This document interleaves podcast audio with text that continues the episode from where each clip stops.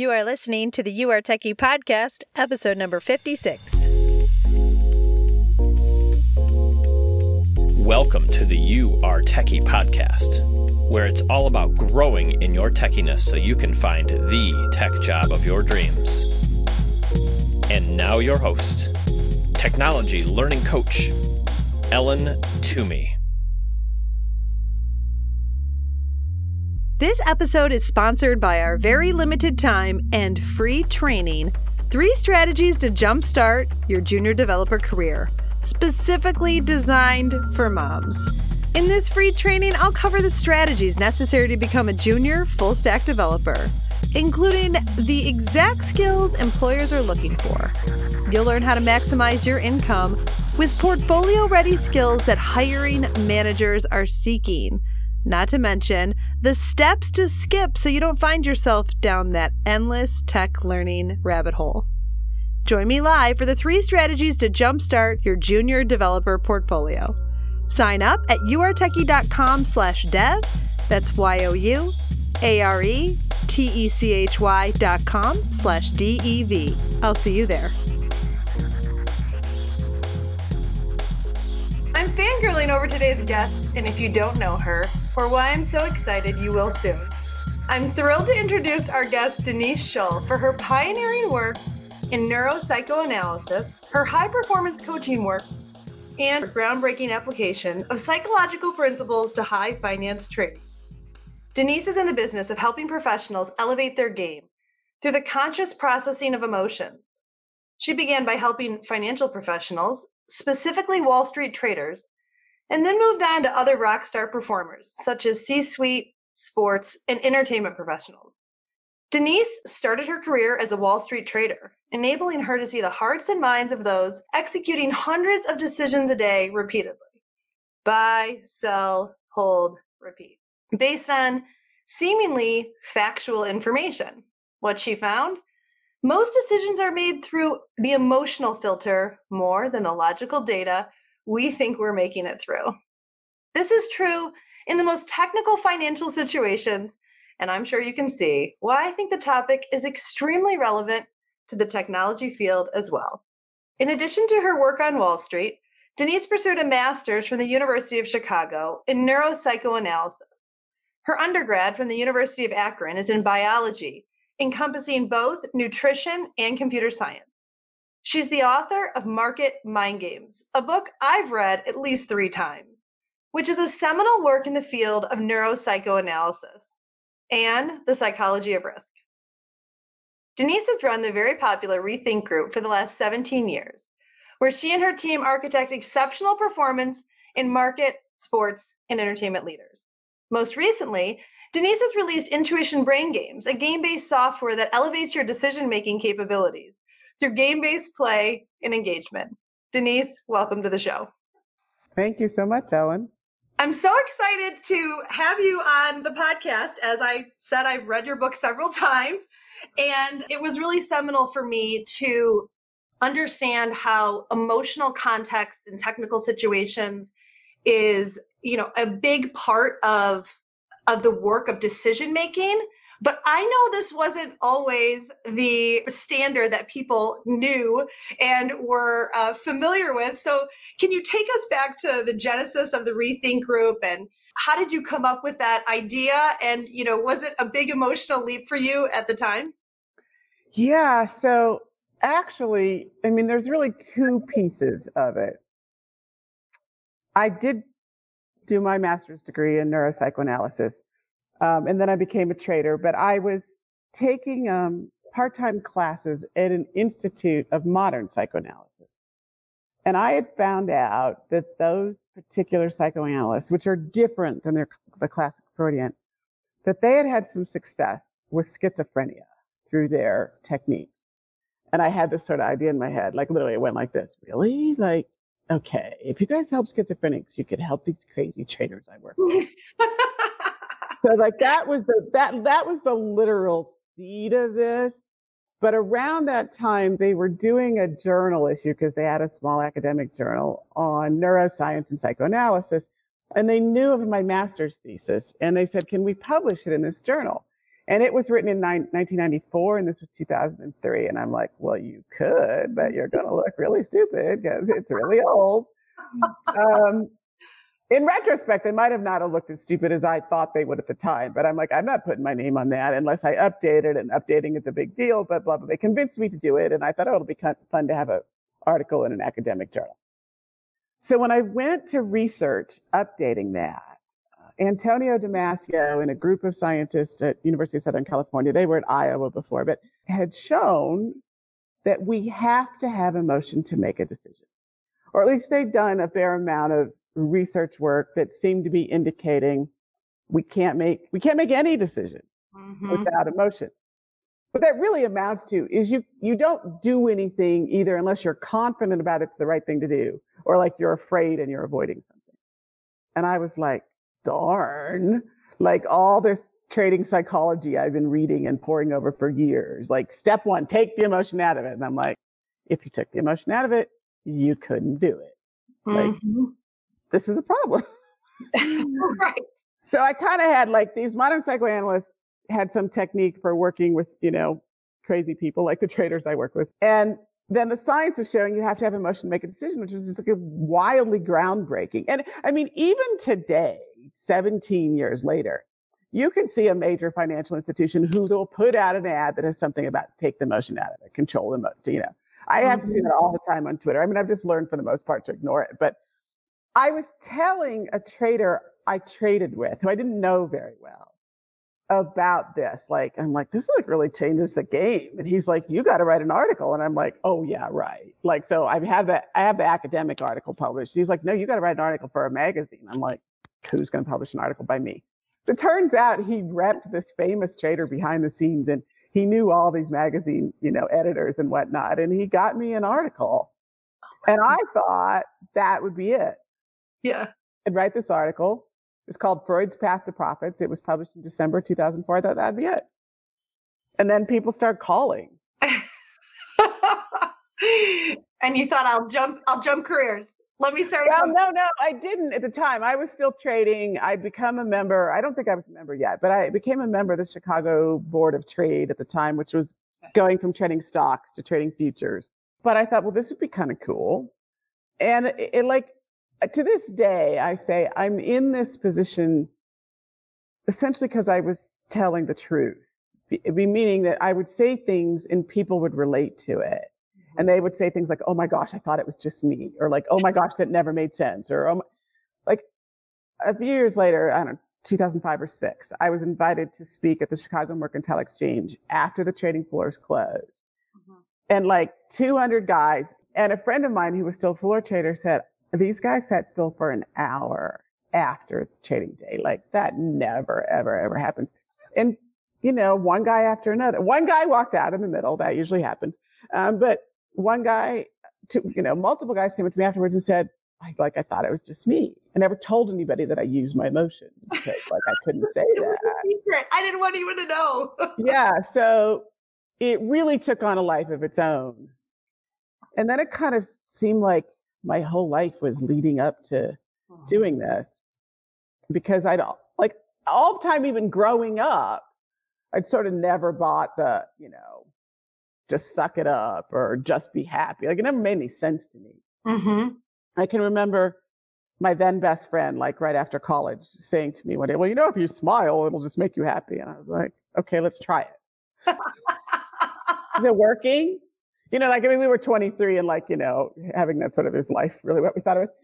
But I'm like, I don't think it's working. Like, so I just wasn't ever satisfied mm-hmm. myself, which is partially how I got into a master's degree in neuropsychoanalysis to begin with, right? Like I was just so perplexed about why we think, do, feel the ways that we do. And I just didn't think the answers were there. Mm-hmm. Mm-hmm. And, you know, as it turns out, and I mean, this is still really, really true. The model of the mind that most people are working on is wrong. It's just mm-hmm. wrong.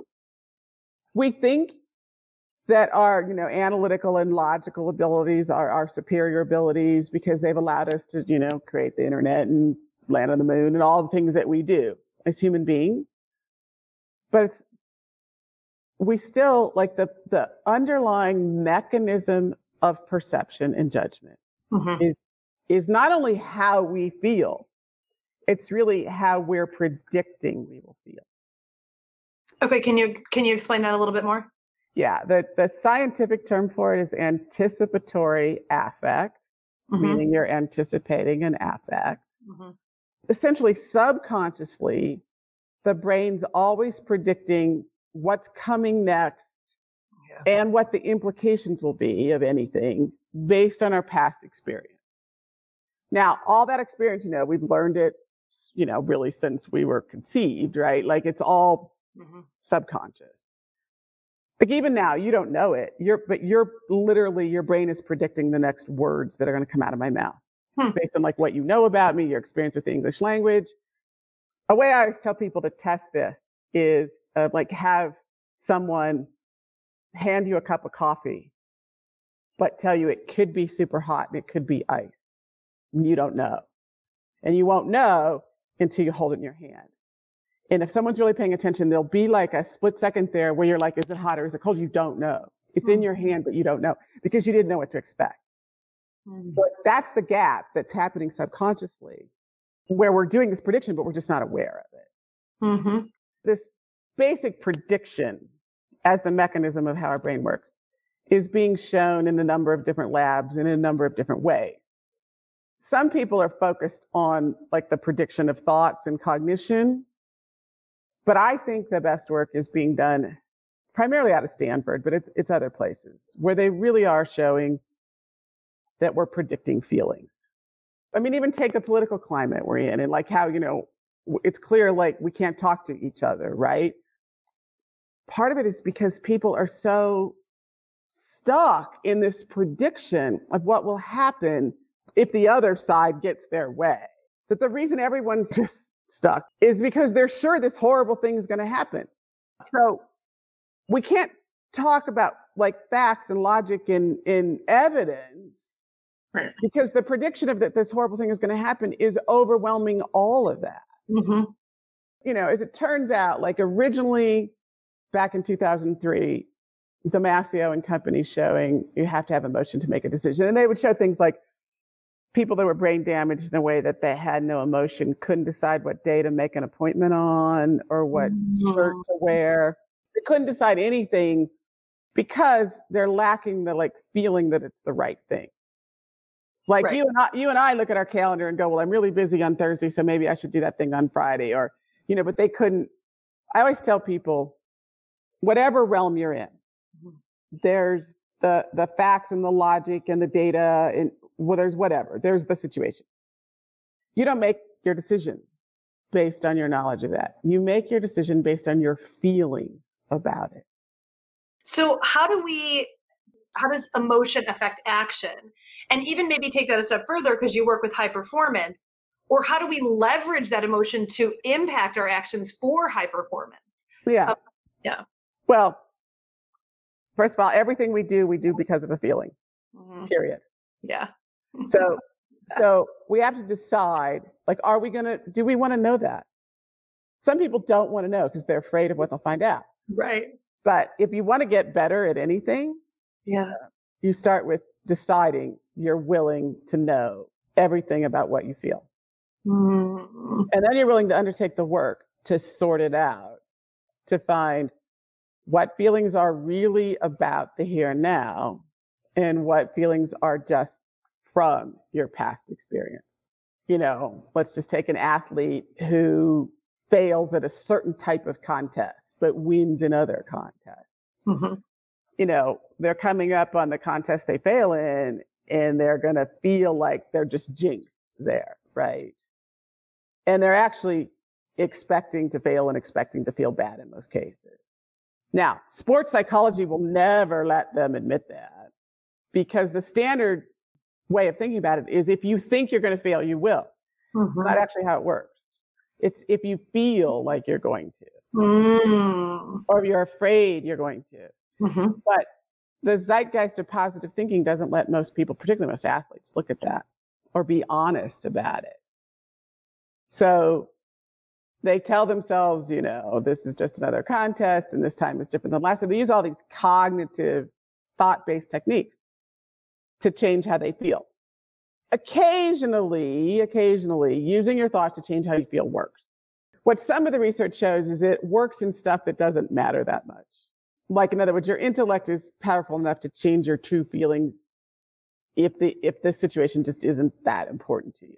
Like, I always tell, you know, going to your in-laws for Thanksgiving, like maybe you could get through the crazy uncle thing because, it, you know, you only have to do it once a year. um, but if it's really important to you, your intellect changing your feelings isn't going to work. So the, the way to do it is just to admit to yourself what you really feel and why you really feel it, and develop the courage to be brutal. And you don't have to be brutal with yourself, but it really is the courage to admit to essentially your deepest and darkest fears and feelings, and realize that when you shine the light on them, when you put them into words, they actually lose their power. In sort of a, like, you know, I don't know why this is coming to mind, but, you know, vampires don't live in the daylight. Like, it's like that. But there's so much information out there that, like, tells people to do exactly the opposite, you know, that their their negative thoughts are going to cause them problems. It's actually their so-called negative feelings and their inability to look at them that are going to cause them problems. So that they can be, they can think positive all day long and then wonder why they still did X. It's because the feeling, which is the fuel for the behavior, got acted out. And, like, the thing that always gets me, I was telling someone this just recently, like, it's not that I want to be focused on the, the unpleasant feelings, but I'm so scared of what will happen if I don't. Like, I don't want, you know, the vampire coming over my shoulder when I least expect it. Like, I want to know so that then I have, like, some control over the situation. Like, I don't understand not wanting to know the truth about yourself, about a situation. Mm-hmm. Like, by definition, if you don't know the truth of yourself or the situation, you've got, like, an enemy, you know, you've got, like, a risk, like, right. You've got this big unknown that could bite you at the worst possible moment, which is what happens. And then people go, the other thing that happens is with all the positive thinking pressure and all the, all the fear of, you know, people are afraid to feel bad. Like, heck, it's like, that makes it, that makes the ability to feel bad a competitive advantage. Like, if you have the fortitude and the yeah. courage to sort through the stuff that feels crappy, you're in a better position than all the people who don't, and a lot of people don't. So, okay, so a lot of the things you're talking about here, I just want to talk about one emotion. Okay. It's fear an emotion? Yeah. What does fear cause us to do? Or does that one come up? Do you, do you coach on that? Do you, do you have to get past fear, or do you have to feel fear? Well, like, how do you deal with that emotion? Like, just this morning, I had a conversation with a trader. We decided he was going to make a list of everything he was afraid of if he brought his success to the next level. In short, he's afraid of, if he's more successful, his family will reject him. Mm-hmm. You know, he shouldn't be making money. He shouldn't be making money gambling in the markets, you know. And so what will happen in his case is if he gets in touch with that fear and, like, shines the sunlight on it, so to speak, it will have less power to influence his behavior. Because what's happening now is when he's faced with a trade that he could make a lot of money on, he can't take it. Wow. That's fascinating. I mean, it's so, I mean, I see this all the time in a different realm. So it doesn't shock me. It's just fascinating. I mean, I see it all the time. And it's like, no, no, no. But if you move here, you know, I help women get hired in tech. So you're staying at home with your kids, you're going to get hired in tech, and you're, and they're still in this mindset of what they're doing. And I'm like, yeah, but your, your life is going to be totally different here. How do we look at that? And that's like all the fear associated with the next step or the next, and oftentimes they'll volunteer. They'll be doing the actual work without being paid. And it's like the hurdle they have to overcome is, is just, yeah, well, making money, or what is it? You know, I'm just speculating off the top of my head, never really thought about that problem. But, like, okay, you're going to be afraid of leaving your kids. You're going to be afraid of criticized for doing it. You know, you're going to be afraid of what your husband might think. But the truth is, is if you get all that stuff out, first of all, just that, just admitting to the truth of all the things you're actually afraid of. will make you less afraid of some of them.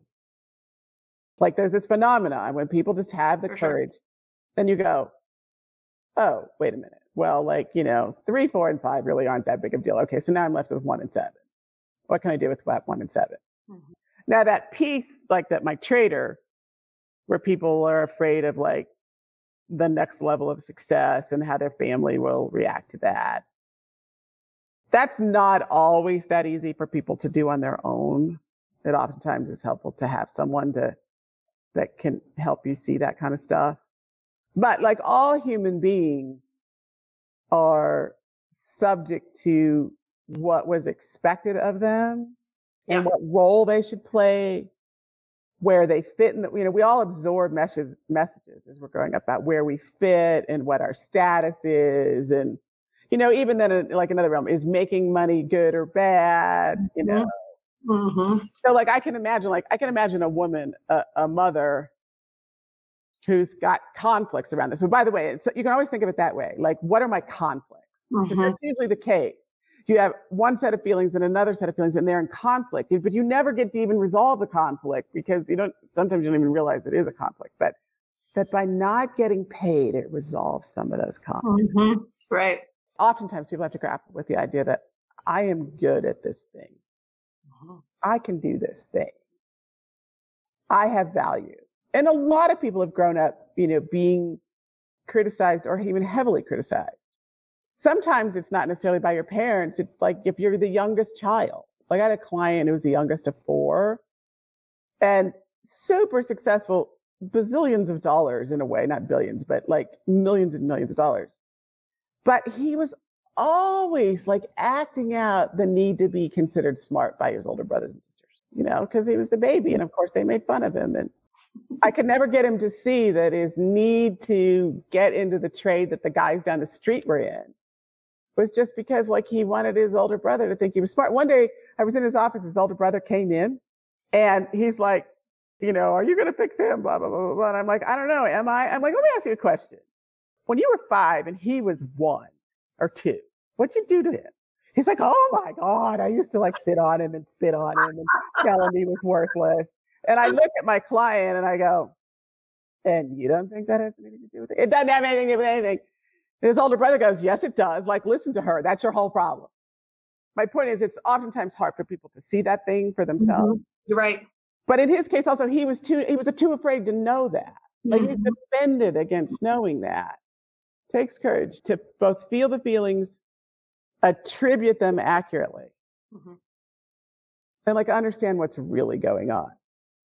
And I think that anything we do along that road moves us forward. Right, right. So like when you first started out, I mean, you described how you like, you had a room full of guys sitting there after the trading day. Okay, one left. But I mean, did you have a lot of hurdles when you were trying to convince individual hurdles so that people don't want to face their own fears? But like, did you have a lot of hurdles convincing people like, no, actually this is impacting your trades? Or there were a lot of people that were like, yeah, that that's totally true. It's funny you asked that because it does remind me of, I actually spoke at the Merc twice. And the first time I got a call from a, a professor who was then at Northwestern University. This was like two thousand five or six, and it was simulcast. This was before we could do this. I got this call from this person I'd never heard of at Northwestern saying, I can't believe you just told a room full of men that they have to pay attention to their emotions. And I was like, well, they do. Like, now, I also think, you know, we've done okay and we've built a, a little consulting company, but, you know, by the definition, there's a, you know, there's literally millions of possible clients in the world. And the ones that call us probably have some idea what they're going to have to talk about, right? So, I, so in other words, we have a self-selecting bias. Now, yeah. having said that, I mean, like I have a client this year who's in private equity and wanted me to help him lead more. And I'm, I mean, I've been working with him frequently, twice a week since January. I'm just now getting him to sort of kind of admit what he really feels. Now he's been making progress.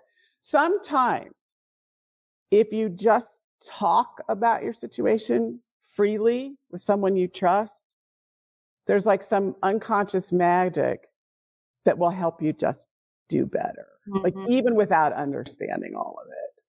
Like I still, I mean, like yesterday, I got a, you know, totally trashed me up one side and down the other review of my book on Amazon.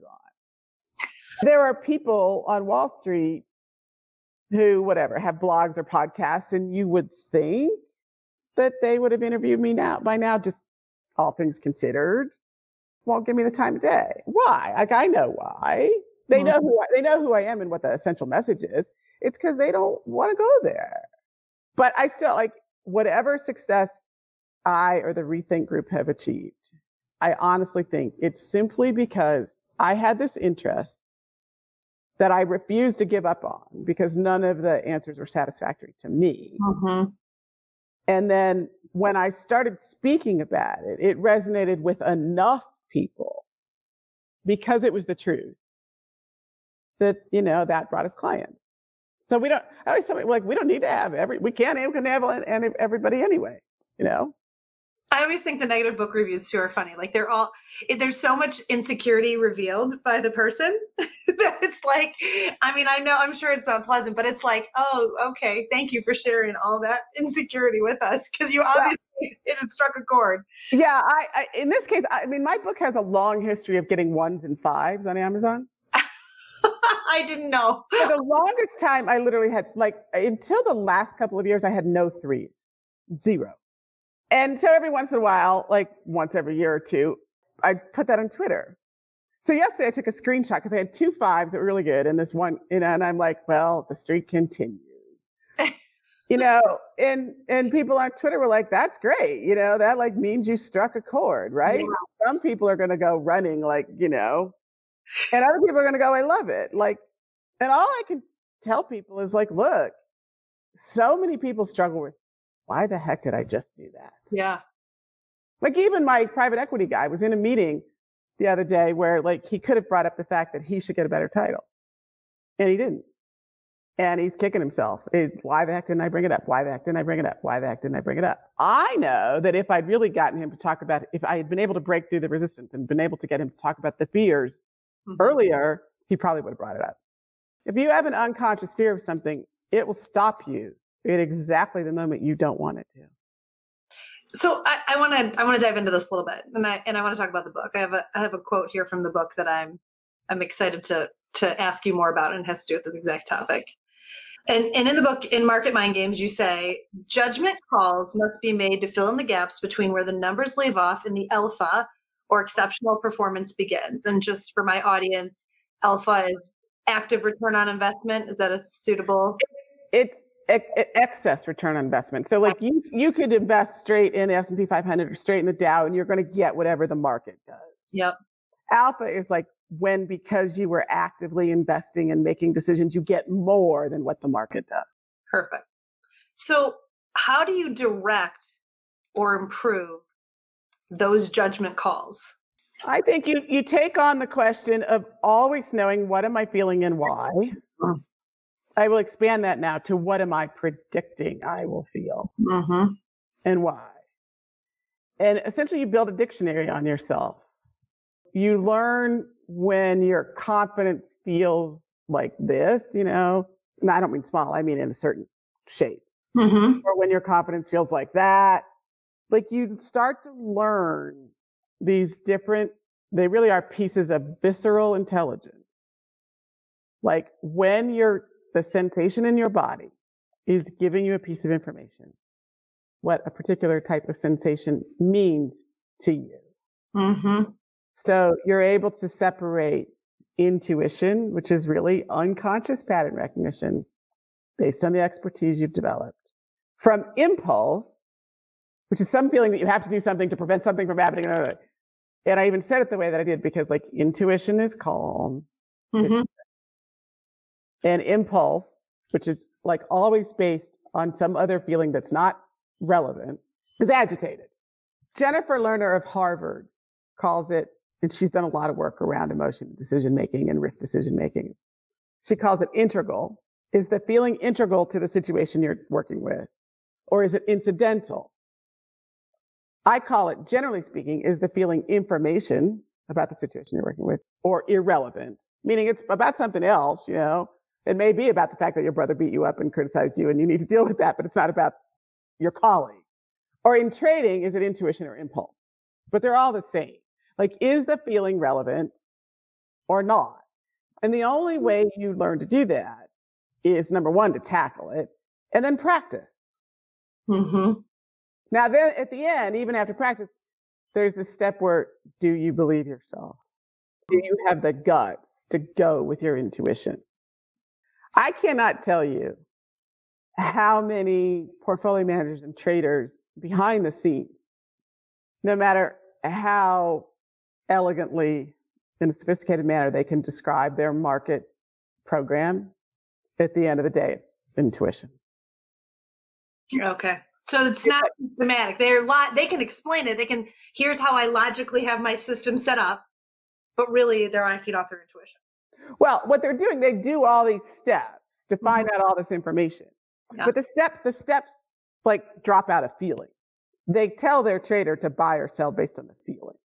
We're always working with people to understand that spectrum of feelings in a way that they can pull the information out. Like that they know this feeling means that, or that feeling means this, or if I, you know, if I'm all jumbled and I don't know how I feel, I need to go figure out how I feel before I decide. You talk about building a dictionary of emotions of yourself. The the emotions as information can be different for each person, or do, or does it? Totally. Well, and the other thing is, I mean, and I I remind my clients of this all the time. None of us will ever know how the other person actually feels. Mm-hmm. Right. Like all we can know is what happens inside our bodies, mm-hmm. what our sensations are. You know, you and I can talk and you can describe a feeling and what you, the words that come out of your mouth sound to me like something that's happened to me. And I'll go, Ellen, I get it. And it resonates and we feel like we're connected, but we don't really know if the right. way you experience that is the way yeah. I, we just know that the language will make it sound as if it's the same. Uh-huh. We don't really know. So I, I give people like a spectrum in, in the investment world of conviction, like how much you believe.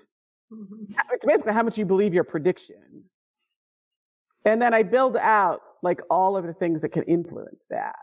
So like fear of missing out and fear of future regret and fear of being wrong, because people tend to feel those things, but different people feel these different fears in different quantities mm-hmm. and in different ways in their body. Mm-hmm. You know, it's not always going to be in your back or your shoulder or your gut or whatever. Like it depends. And are we taught to not feel? Oh my gosh, absolutely. Like that's an understatement. Well, first of all, like we know, you know, for a fact, most men are brought up as little boys with, you know, like don't cry, you know, or my husband always says when he played football, like pee wee football, I was like, well, rub some dirt on her, make it go away. Yeah. You know, um, but there's lots of other ways we're taught not to feel. Religion tends to teach people not to feel. Mm-hmm. You know, you're supposed to have a faith that the world works this way. And let's say you have, you know, you have a lot of feelings about some situation. You're just supposed to have faith that it will work out. If you're in a very religious situation, it's really unlikely that anyone's going to be really empathetic to your fears, frustrations, and disappointments, because sort of by definition, if you have those things, you're not having enough faith. And I don't mm-hmm. care what religion it is. Mm-hmm. You know, pick any of them. Yeah, that's um, interesting. That's really interesting. Give it up to God. That's that's a phrase. Yeah, I give yeah. it up. To yeah. But now, it's, uh, now also there is a, you know, even in people who are, let's say, agnostic, there is a religion of positive thinking. I had someone who interviewed me, it's probably been three years ago now, a, a successful entrepreneur. And he told me that, like, he goes, you know, oh my gosh, you're so right. He goes, I, he goes, you know, I have challenges and struggles trying to grow this business. He goes, and I don't have anybody I can talk to anymore. Because like all my friends will, you know, number one, say you're successful, but number two, like, well, don't be afraid or don't be frustrated, because if you're afraid or frustrated, you'll just create more of the fear of frustration. He's like, I can't even tell anyone. Like, I don't have anyone to really work. Like, he goes, I have some challenge and it's really frustrating and I want someone to work through it, help me decide. He goes, and I don't have anyone to talk to because no one can tolerate me being frustrated. Now, I, that is starting to change somewhat. Like last, just last night, I was quoted in an article in Fast Company that I wasn't even interviewed for, but it was like, and I don't even remember the exact headline, but it's something like positive thinking isn't all it's cracked up to be. And like there was a book a number of years ago called The Upside of Your Dark Side, which was largely about being able to tolerate your negative, so-called negative emotions. They're not even negative. They are unpleasant experiences with information uh-huh. meant to lead you to some piece of information. We call them negative because they're unpleasant, but like they're unpleasant for a reason. Like, anyway, I probably got off the track from what you asked. No, me. I mean, well, I think the, I mean, my, my point is that we, sometimes I think that, you know, we're raised not to feel because other people can't handle our feelings. A hundred percent. This is what my husband, I, so I, he really appreciates how I help him out with this one, but the, uh, you know, with our kids and they're crying, he's like, don't cry. I'm like, they're going to cry. But that's how we're raised. Like, don't do that. No, don't be a, because, because why? Because we as parents, we want, oh, we want to be great. We want to be good at it. So I, I think there are a lot of uh, layers to that, but. Um, oh, there's, well, there's a lot of layers to all of this, but you're, uh, you're a hundred percent right that the less comfortable any one given person is mm-hmm. with all of their feelings, yeah. the less comfortable they're going to be with someone else having those right. feelings. Totally. Totally. Now, also what's going to happen is the person who's uncomfortable with their feelings are going to act those feelings out. Mm. And someone who's more aware is going to be able to see them acting them out. Yeah. Like just take passive aggressiveness. Like all the things that happen in the, you know, mildly passive aggressive, like what? The person's irritated and mad and they won't admit to it. Mm-hmm. So they say some subtly sarcastic thing. That's acting out that anger. They'd be better off to say, you know, I'm frustrated about this. Yeah. That it doesn't create the same, neither for them nor the other person, the same kind of putrid feeling. Right. Yeah. Which only, only then generates more, you know, resentment, and then it snowballs. Yeah. Passive aggressive just kind of builds resistance on, I, you know, more of that. Oh, that's super interesting. Okay. I have to ask a few more questions because we're not even getting through. You're too interesting. Stop being so interesting. I would be like remiss if I didn't ask this one. So for those people who haven't watched Billions, it's not a kid show. And if you watch it and then you're judging me, sorry, because it's definitely, definitely not a kid show. It's definitely an extreme show. You know, you did do some consulting for the Wendy Rhoades character. And it's, I mean, it's super interesting character because I just, there isn't, you know, how many med med shows and lawyer shows, and we don't have a lot of financial trading coaches out there. So I'm curious, you know, what was that like? And then how do you feel about your work being portrayed as entertainment? You know, what does that mean? You're like, you're in that category of interesting work. Yeah. Um, well, I'm first got to be point blank. You know, I have a lawsuit with them, right? Yeah. um, So what it was like at the beginning, I mean, at the very beginning, I get this email from Andrew Ross Sorkin, who was one of the original creators, saying, hey, you know, I don't know if you know, I'm on, I'm working on this show, and there's this actress who's playing a female hedge fund performance coach, and she wants to talk to you. And I was like, what? You know, so I Google it, and I find out that they'd sold this show, and sure enough, and I'm like, oh, well, that's interesting. So I'm thinking I'm going to go have a glass of wine with her, you know. Mm-hmm. And before I knew it, honest to God, like make my head spin, I was in the writer's room with the two other writers, Brian Koppelman and David. I don't know. I never know if it's Levine or Levine. And she's not even there. Oh, geez. And they're asking me to tell them like everything I know. And I did up to a certain extent to when I realized, wait a minute, this is like, there's something not right about this. And then I kept in contact with her and they wanted me to work with her. And, but you know, it's sort of like went into never, never like it, then they just all went dark on me. Mm-hmm. And I'm like, well, that was really weird. Mm-hmm. Like, and what was that about? And I really, I honestly, it was like just sort of dumbfounded. But the truth is I was releasing the first version of the brain game that you brought up mm-hmm. um, with Bloomberg. And I was like too busy to really think about it. So then the show comes out and everybody is like, oh my God, Denise, you're on television. Like, that's you. Like, I, I remember I was at a, an Australia Day party in New Jersey and someone, they were talking about the show. It had only been out like three weeks or whatever. And someone said, that's her. So like, at that point in time, and also at that point in time, you know, she starts out as a dominatrix. Right, right. And everybody's so making clear you consulted on the career portion, to be clear. Yeah, to be clear. Yeah. Although I will tell you, I have had to answer that dominatrix thing almost every talk I've given subsequent to. Are you serious? Yeah, I mean. Oh my God. Or some joke about it or something, you know. So like at that point in time, I didn't really know how she was going to turn out. You know, I knew they had like taken a bunch of stuff from me and, and like went dark. but I also was like, okay, everybody's talking to me about it. And I thought, okay, I'm just going to like ignore it. And it became impossible. I couldn't go, I couldn't go to a current client meeting, a new client meeting, a hedge fund cocktail party. I couldn't go anywhere. Really? Without, without, you know, anyone that was in the hedge fund business who knew what I did was like, you're on T V. Now, at that point, I hadn't said a word about consulting. Hadn't said a word. I didn't say a word about it for a long time. It's been bizarre. Like, so the first thing was like, I think I got, you know, sort of baited and switched. Then I couldn't escape it. Mm-hmm. Then I finally admitted to it. Then like they came after me. They told me I, I couldn't tell anybody. And I'm like, uh, we didn't sign an N D A. Like, I don't know. It's just the truth. And then I had to hire an entertainment lawyer to answer them telling me. And then I found out this whole thing about how entertainment works. And, you know, everyone just said, just tell the truth. So I've just been telling the truth. Makes sense to me. But as, as it's gone on, there have been moments where, like, I got an email the first year on the Magical Thinking episode from a client in Australia I hadn't heard from from for three years. And he says, oh, my gosh, that was just so Shull. And then there was a, you know, there's been so many incidences where her dialogue and, and her dialogue with Taylor has been, like, one time I had to turn television off. Because it was so similar? Like, like, and my husband is, you know, he's an economist by training, and he's, you know, he's not like always going to pick up on any, any little emotional subtlety. And he looked at me and he goes, that sounds exactly like you. Really? Like, yeah. And I, I mean, I had a journalist in New York who said, well, everyone knows it's you. Like, mm-hmm. no one thinks it's not you. Mm-hmm. This one I was explaining that, you know, like, I mean, I've had a lot of journalists who won't talk to me anymore.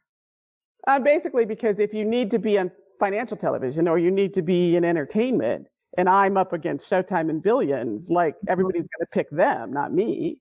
Um, so it's been a real learning experience. And I will say, like, my own work helps me a, a tremendous amount uh-huh. um, to deal with the frustration of it, or them trying to humiliate me, you know, or make me look stupid, or, and then to see, like, more and more instances of it. I mean, just this past season, it seemed like they were trying to troll me. I mean, they they mentioned NASCAR, which I, you know, it's public that I work with a NASCAR team, and I don't think she would ever talk NASCAR. It's not her kind of background. Mm-hmm. You know, then she wore a dress that I'd worn in, in a bunch of pictures last year. I mean, maybe it's coincidence, huh. but kind of seems unlikely under the circumstances. Some days it's super annoying. Some days it's funny. I mean, like the dress and the NASCAR thing were pretty just, they just made me laugh. And like, there's this hedge fund kind of sarcastic, I don't know what you call it. It's called Deal Breaker. They've been writing stories about the dress. um, like I think to myself, it's a good thing I can laugh at myself. But why can I laugh at myself? Because I have a lot of practice at like having all of my emotions. Right. Do you think your job is entertaining? I do think it's entertaining. And I do think like people always want to know, like, like one thing I figured out early on is that people turn the market into like a Rorschach blot, meaning they take their issues with like their self-confidence and their issues with authority or whatever their stuff is, right? Yeah. And the market's an authority figure. So you can react to the market as if it's like a father punishing you or, you know, a mother criticizing you or an older brother or whatever. Like it, even though I had psychoanalytic background, when I first started doing this, it was just about the emotions of confidence and conviction and fear. Like I didn't realize when I, even though I was in class at the Institute of Modern Psychoanalysis, I didn't realize that people were going to project their stuff onto the market. And basically I got a client like six months into it who had this crazy situation. And I, and then he told me his life story. It was really true that they matched. And then that's when I realized, wait a minute, these prices are moving around. If they go up, you make money. If they go down. So like if you're getting this tick by tick assault on your ego. So of course you're going to project your insecurities onto it. So then once I realized that, like then, you know, now I have hundreds, if not thousands of stories about how people's basically their, the totality of their self-image and whatever the nuances are get worked out in their trades. Right. So that ends up being like super interesting to people. That is super interesting. I agree with you. So mm-hmm. let's talk about Intuition Brain Games because you created this. Why don't you tell us what it is and why people need it? And and can they yeah. get I mean, it's to improve some of these skills, right, that we're talking about. Yes, yeah, so if I go back to the like information or, irrele- or irrelevant feelings or intuitive or impulsive, like intuition just feels calm. Like it doesn't, it doesn't urge you to do anything. You just have this sense of knowing, this physical bodily sense of just knowing. There's two experiments, one in nineteen forty-four that showed people impute a story to geometric shapes moving around a page. And then one in two thousand seven showing that the traders who were best at predicting people were best at predicting markets. Really? So those two are the same. The shapes moving around a page and creating a story out of that and predicting people are the same because you're predicting what the shapes are going to do. Predicting what people are going to do is the same as predicting where the price is going to go. People forget to think about that. But they're both called theory of mind. You're using theory of mind to predict the shapes, and you're using theory of mind, that's the name for the brain facility of predicting other people, to oh. predict price. So we created this game where you can practice watching the shapes, and you're predicting what they're going to do. But the way you get the right answer is to like focus on what's happening and not think. Just listen to whatever your body tells you. Huh. And that's the skill people don't have. If you get better at it, you'll be better at recognizing that same sensation when you're looking at the market. So it's meant to familiarize you with that really calm sense of intuition, unconscious pattern recognition, using theory of mind. I mean, I did it last night, so I'm thinking about, so you don't really want to think, and I wasn't very good, so I need to work no, you on it. You want to feel. Yeah, you want to, you just want to watch carefully, yeah. and then turn your, you know, your conscious cognitive attention to what, what your body tells you. Like your body, your body will say the right answer is whatever. The circle's going to move to the square. Your body will give you an answer, and it'll be really subtle, quiet feeling. And will people who are better at it, you know, do better or? Yeah, yeah. So like one of the most intuitive traders I know, a couple of weeks ago, I asked him to test it and he texted me, he goes, I just did the first one. I got five out of five. I'm like, not surprised. At, this, at the same time, I was, another guy was testing it for me who is really, really technical and like overthinks things and gets, and admits he gets in his own way overthinking things. He's like, this is the stupidest game. I can't do this at all. He goes, but I gave it to my wife and she can do it. Why is that? I love it. I love it.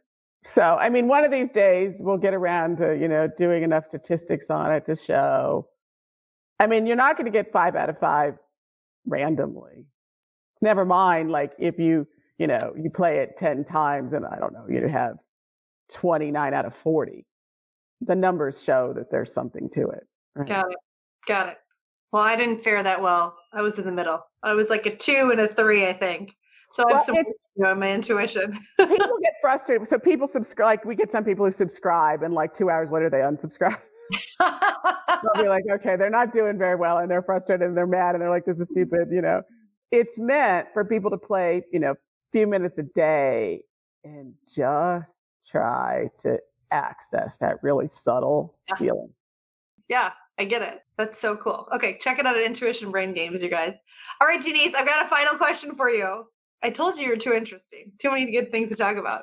So I'd love to hear your take on, on my audience. So let's say you're coaching a woman who's thinking about getting into a technical field, one that's majority held by men. So for me, it's technology. For you, it's finance.